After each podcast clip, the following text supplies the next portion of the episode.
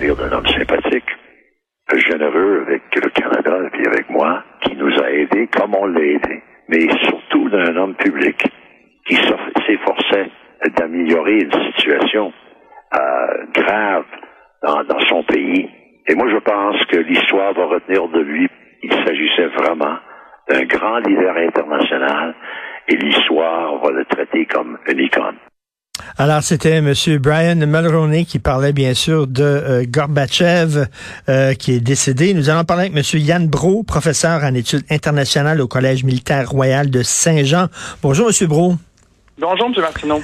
Alors, la question à 100 000 est-ce qu'on surestime le rôle de M. Gorbatchev dans la fin de l'Union soviétique? Est-ce que il a joué un rôle si important que ça? Parce qu'il y avait aussi Valeza, euh, à l'époque, qui était euh, le chef du syndicat, la Solidarność. Il y avait aussi Jean-Paul II, hein, qui a joué un rôle très important, Jean-Paul II. Euh, est-ce qu'on surestime un peu le rôle de Gorbatchev? Je ne le pense pas. Bon, j'ai un billet, je vous dis, euh, Gorbatchev, pour les gens, on est de la même génération, c'est un peu mon héros de mon héros de jeunesse. Ben quelqu'un qui a fait quelque chose dont on n'était même pas capable d'imaginer la possibilité à l'époque. Avec ce qui est une publication, on parle de la nouvelle pensée, Novoy Michelini, avec ses réformes, la glasnost, la perestroïka. Personne n'avait vu ça venir. Et effectivement, il a, mis en place une mécanique qui lui a rapidement échappé. Donc, on peut le, regarder de façon critique en disant qu'il a, joué un peu l'apprenti sorcier, puisqu'en libérant le droit de parole, la thèse qu'il défendait, c'était que ça allait amener la population civile à critiquer ouvertement euh, les dysfonctionnements de l'appareil d'État. Donc, ça allait mettre de la pression sur les, fonctionnaires et, et, et, que ça, ça allait entraîner une, amélioration de l'efficacité du système. Et ce qui, a, ce qui en est ressorti, c'est surtout les vieilles récriminations euh, des, des, peuples, surtout les peuples des pays baltes qui avaient été illégalement occupés après la Deuxième Guerre mondiale, donc qui ont profité de cette liberté-là de parole, non pas pour réformer le socialisme comme Gorbatchev le souhaitait, mais pour demander la libération de leur territoire. Et ça en est suivi euh, cet épisode-là de démantèlement de la structure politique centralisée de l'URSS qui va éventuellement conduire à son, à son éclatement interne. Et c'est ce qu'on retient aujourd'hui de Gorbatchev en Russie. C'est celui qui a été responsable du démantèlement de l'URSS et de la disparition de son statut de, de superpuissance. Mais il a fait quelque chose d'extrêmement courageux en 89 en étant cohérent avec lui-même, en disant ces offres-là de désarmement, ce renouvellement d'un dialogue sécuritaire où on doit prioritairement considérer le risque d'une confrontation thermonucléaire, mettre un terme à ça. Si vous êtes sincère euh, avec vous-même, vous devriez convenir que l'occupation des États satellites de l'Europe de l'Est n'est pas ne, peut, ne peut pas être légitimé. Et il a consenti à permettre à ces États-là, vous avez parlé de Wałęsa, la Pologne, mais c'est toute l'Europe de l'Est qui va être et l'Allemagne qui sera réunifiée à partir de avec la chute du mur de Berlin en novembre 89. Et, et c'est il est en ça le principal artisan hmm. euh, de, de, de, la fin de la guerre froide qui, qui, qui, date de 89 et non pas de 91 puisque cette période d'apaisement-là, elle s'observe euh, déjà dans les années 80 avec toute une série d'initiatives de désarmement nucléaire et, des forces conventionnelles aussi. On avait traité, signé un traité pour limiter considérablement la quantité de troupes soviétiques qui pouvaient être euh, postées près des frontières. Donc, il a, il a initié véritablement une, nouvelle ère. Il l'a fait avec une grande honnêteté, une grande intégrité. Euh, maintenant, les résultats de ses actions ont été euh, extrêmement difficile et euh, pour la population soviétique. Et je vous avoue aujourd'hui, ça, je, je, en fait, je suis irrité et attristé de voir à quel point ce qu'on poste aujourd'hui sur Twitter en parlant de Gorbatchev, c'est cette malheureuse publicité qu'il avait accepté de faire pour Vuitton. en 97 pour Pizza Hut. Hein, ah, Pizza euh, Hut aussi. Il était dans une situation personnelle financière très difficile. Il avait dû accepter un cachet substantiel pour se prêter au jeu en disant oui, Gorbatchev si, Gorbatchev ça. Mais, mais il avait fait, Monsieur, Monsieur Bro, il avait fait plusieurs publicités parce que moi, j'en avais vu une de valise Vuitton, donc je savais pas qu'il avait fait aussi Pizza Hut. Ouais. Mais Pizza Hut était peut-être la plus, oui, effectivement. Hein. Donc, il se retrouvait dans une situation financière extrêmement précaire. Son rival et, principal adversaire politique, M. Boris Yeltsin, était président de la Russie à l'époque. Il n'avait pas fait preuve d'une grande générosité pour offrir au dernier euh, leader soviétique une pension digne de ce nom. Donc, il vivait un peu dans la une précarité euh, financière qui l'avait amené à devoir se prêter à ce jeu-là, ce qui est, ce qui qui témoigne en fait de, de, la, de la chute euh, de, cette, de, cette, de ce politicien-là.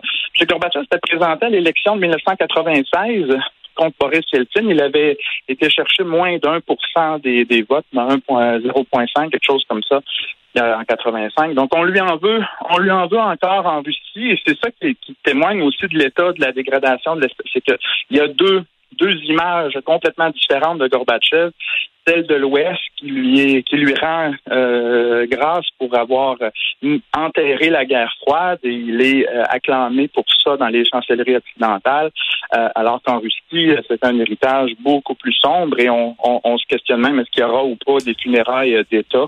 on en discute actuellement au Kremlin, mais c'est même pas certain qu'on organisera oh, des funérailles d'État pour un chef d'État de cette envergure-là historique. C'est pratiquement un scandale, mais, mais, mais Monsieur Bro, vous êtes professeur et pour euh, à l'intention des, des, plus jeunes qui nous écoutent, Glasnost et Perestroika, c'était quoi ça? Ben, c'est deux, deux initiatives qui lancent euh, pas très longtemps après son arrivée au pouvoir. La glasnost, ça voulait dire la transparence. Donc, c'était cette thèse-là que la politique de censure qui prévalait à l'URSS euh, nuisait à l'émergence d'une société civile capable de s'engager pour la cause du socialisme. Donc, on avait finalement autorisé euh, les publications toutes libres. Donc, ça a été une période d'effervescence intellectuelle extraordinaire parce que pour la première fois, on avait accès à des documents d'archives, on avait des historiens qui relataient les histoires horreurs des goulags, de la famine ukrainienne. Alors, pour les soviétiques, ça a été une période où on découvre pour la première fois un peu euh, ce qu'a été réellement l'histoire de, de l'URSS. Et la deuxième, euh, deuxième volet, la perestroïka, qu'on traduit un peu maladroitement comme la reconstruction, ben, c'était une série d'initiatives à la fois politiques et économiques qui visait à libéraliser un peu le système. Donc, on a commencé à permettre que les petites entreprises allant jusqu'à six employés pouvaient opérer. Donc, avant, euh, ne peut pas avoir un salon de coiffure euh, euh, privé mmh. en Russie, mais avec la perestroïka, vous pouviez ouvrir un petit restaurant, un petit café. il était permis de faire un peu de commerce. Et surtout, c'est qu'on démocratisait l'État soviétique, donc on, abolissait euh, le, le, fait que le Parti communiste était le parti unique et on a permis l'organisation des premières élections libres en URSS avec des candidats qui s'affrontaient et qui débattaient publiquement à la télévision pour les soviétiques. C'était inouï de, de voir euh, des candidats euh, débattre librement à la télévision de, de, de, leur programme, de leur programme politique. Donc, euh, on va assister en 89-90 aux premières élections libres. C'est d'ailleurs ces élections-là qui vont porter au pouvoir M. Boris Yeltsin à la présidence de ce qui était à l'époque la République socialiste soviétique fédérative de Russie et qui va ensuite servir de, de, de fer de lance pour initier une une, un processus de décentralisation de souveraineté pour les 15 composantes de ce qui était l'URSS et qui va éventuellement précipiter la mais, chute mais, de, mais, mais, Monsieur Bro, est-ce que est-ce qu'il a fait ça, euh, euh, Gorbatchev, pour finalement sauver les régimes communistes en disant si on ne fait pas des assouplissements, il va y avoir une révolution du peuple et le régime va tomber. Donc, il voulait pas détruire le régime communiste, il voulait le sauver. Il voulait le réformer, il voulait l'améliorer, il voulait le ben sauver. Il, il, était, c'était un socialiste, il est resté socialiste dans son cœur jusqu'à la fin de ses jours. Euh, donc, il souhaitait pas, il souhaitait pas abolir euh, l'idée d'un contrôle étatique sur la grande entreprise ou un contrôle étatique sur les ressources naturelles. Il continuait de croire que l'État avait un rôle moteur important pour le développement euh, de la société. Mais, et c'est là un peu tout le débat, parce qu'à l'époque, certains disaient à Gorbatchev, ben, voyons, c'est un écran de fumée, les Soviétiques prétendent vouloir faire la paix avec l'Ouest, mais en réalité, c'est qu'ils ont tellement de difficultés économiques, ils peuvent pas maintenir le rythme de la course à l'armement. Donc, tout ça, c'est un écran de fumée qu'on jette pour qu'on baisse notre garde et qu'on ouvre certaines perspectives économiques, mais ils vont utiliser ça pour se reconstruire et revenir en force dans quelques années. Donc, il faut pas le croire, il faut s'en méfier. Vous avez des, des, des, intellectuels comme François Stom en hmm. France qui soutenaient cette thèse-là et qui continuent de penser que les, les, les intentions de Gorbatchev n'étaient pas aussi nobles.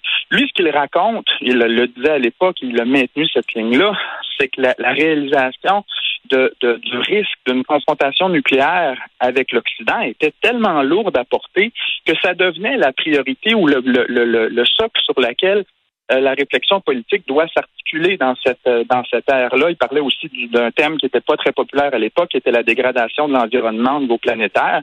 Alors, il faut il faut un système où il y aura un, un, un, arène international, où il y aura des systèmes idéologiques rivaux mais qui vont collaborer ensemble sur certains enjeux communs de l'humanité, euh, l'environnement, mais aussi la paix, euh, la paix mondiale. Et, et, et, et je, je suis de ceux qui pensent qu'il était sincère dans, dans, dans, dans, sa démarche. Et quand on regarde, en fait, euh, quels sont les avantages financiers qu'il obtenait de ces réformes-là, ils sont à peu près nuls. C'est quelqu'un qui a vécu quand même dans une relative euh, hostilité. Rien à voir avec les politiciens corrompus qu'on aura dans tout l'espace post-soviétique après 91, que, que prennent des positions pour euh, leurs intérêts, euh, leurs intérêts personnels. Je pense qu'à ce titre-là, c'était un des un, des derniers grands politiciens intègres qui avait à cœur le, bien de sa population, même s'il a joué à l'apprenti sorcier et qu'au final, ça, ça, a fort mal tourné pour les Russes. En tout cas, un, personnage absolument fascinant.